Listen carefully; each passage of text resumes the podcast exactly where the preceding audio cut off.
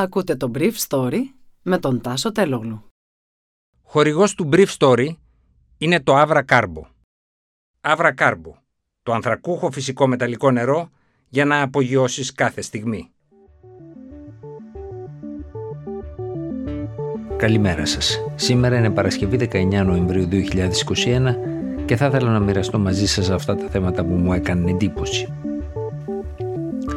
Ο Κυριάκος Μητσοτάκης προτείνει τελικά αποκλεισμό των ανεμβολίων αποκλειστούς χώρους μετά από παλινοδίες ως την τελευταία στιγμή και θυμίζει στους πολίτες ότι για να μην κλείσει η οικονομία και πάλι πρέπει να τηρήσουμε το μέρος του συμβουλίου που μας αναλογεί. Ο Αλέξης Τσίπρας ζητάει Υπουργό Υγείας κοινής αποδοχής, αλλά συμφωνεί με τις σημαντικότερες προτάσεις Μητσοτάκη. Η Τουρκία κόβει τα επιτόκια στο 15% με πληθωρισμό στο 20%, ελλείψεις σε λάδι και ζάχαρη, υποχρέωση ταυτοπροσωπεία για όσους αλλάζουν πάνω από 100 δολάρια. Γκρεμίζεται η λίρα.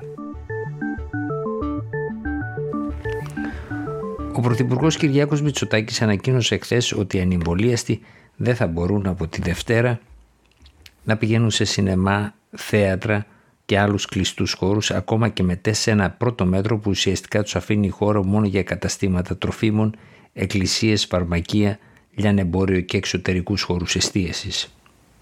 Σήμερα οι ΠΕ έχουν επιλέξει το εμβόλιο πάνω από 7 εκατομμύρια Έλληνες, 3 στους 4 ενήλικες. Ωστόσο 575.000 συμπολίτες μας άνω των 60 ετών παραμένουν απροστάτευτοι και ξέρουμε ότι αυτού χτυπά πιο σοβαρά ο ιός ενώ σχεδόν 1,5 εκατομμύριο τη ίδια ομάδα συμπλήρωσαν 6 μήνες από τον εμβολιασμό τους. Αν και προστατευμένοι γίνονται πιο ευάλωτοι καθώς έχουν λιγότερα αντισώματα. Αυτούς τους 2,3 εκατομμύρια Έλληνες που έχουν λιγότερα αντισώματα είναι εντελώς ανεμβολίαστοι, στοχεύει και η δέσμη των μέτρων που ανακοινώθηκε χθες. Η συζήτηση για το τι μεταχείριση θα επιφυλάξει η κυβέρνηση στου άνω των 60 ετών βασάνισε πολύ τις προηγούμενες μέρες του κυβερνητικού επιτελείου. Έπεσε στο τραπέζι η ιδέα να αποκλειστούν όσοι άνω των 60 ετών δεν θα είχαν κάνει την ενισχυτική δόση από καταστήματα εστίασης, αλλά ένα τέτοιο μέτρο θα ήταν πιο δύσκολο να εφαρμοστεί σε ένα τμήμα επιχειρήσεων και σε άλλες όχι. Τελικά, ο Πρωθυπουργός προχώρησε σε μέτρα που υιοθετούνται και σε άλλες χώρες με χαμηλότερο ποσοστό εμβολιασμού από το μέσο όρο, όπως η Γερμανία και η Αυστρία που επέβαλε χθες το πρώτο τοπικό lockdown για ανεμβολίαστου αλλά και εμβολιασμένους στην Άνω Αυστρία και το Ζάλτσμπουργκ. Ο κ. Μητσοτάκης θύμισε στους πολίτες ότι η κυβέρνηση έχει κάνει ένα συμβόλαιο μαζί τους για να μην ξανακλείσει η οικονομία, αφήνοντας να φανεί στο σημείο αυτό ότι την επόμενη φορά που θα βγει στην τηλεόραση για να απευθυνθεί στον πληθυσμό, αν η κατάσταση στις ΜΕΘ επιδεινωθεί, θα είναι για ένα lockdown από εκείνα που ούτε εμείς ούτε το πολιτικό προσωπικό φαίνεται να θέλει.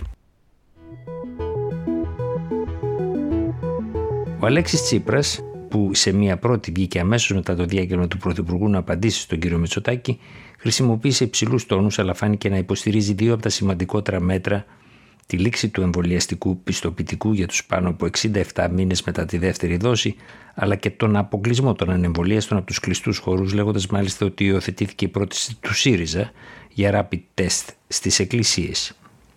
Στο σημείο αυτό, ο Πρωθυπουργός είχε πει ότι η εφαρμογή του μέτρου θα ελέγχεται και από την πολιτεία. Πάντως, ο αρχηγός της αντιπολίτευσης ζήτησε την παρέτηση του κ. Πλεύρη, που ο ΣΥΡΙΖΑ κατηγορεί ότι δεν συνομιλεί με τον εκπρόσωπό του σε ζητήματα υγείας, Ανδρέα Ξανθό, σε αντίθεση με τον κύριο Κιγίλια. Ο κ. Τσίπρας ζήτησε έναν κοινής αποδοχής Υπουργό Υγείας. Οι Τούρκοι υπήκοοι που θέλουν να αλλάζουν πάνω από 100 δολάρια πρέπει από χθες να επιδεικνύουν ταυτότητα, ενώ το νόμισμα της χώρας συνεχίζει να γκρεμίζεται στα τάρταρα με την ανεκτήγητη νομισματική πολιτική που επιβάλλει ο πρόεδρος Ερντογάν. Ο ίδιος ο Ερντογάν, που έχει αλλάξει τρεις διοικητές της Κεντρικής Τράπεζας, είχε προεξοφλήσει τη χθεσινή μείωση των επιτοκίων.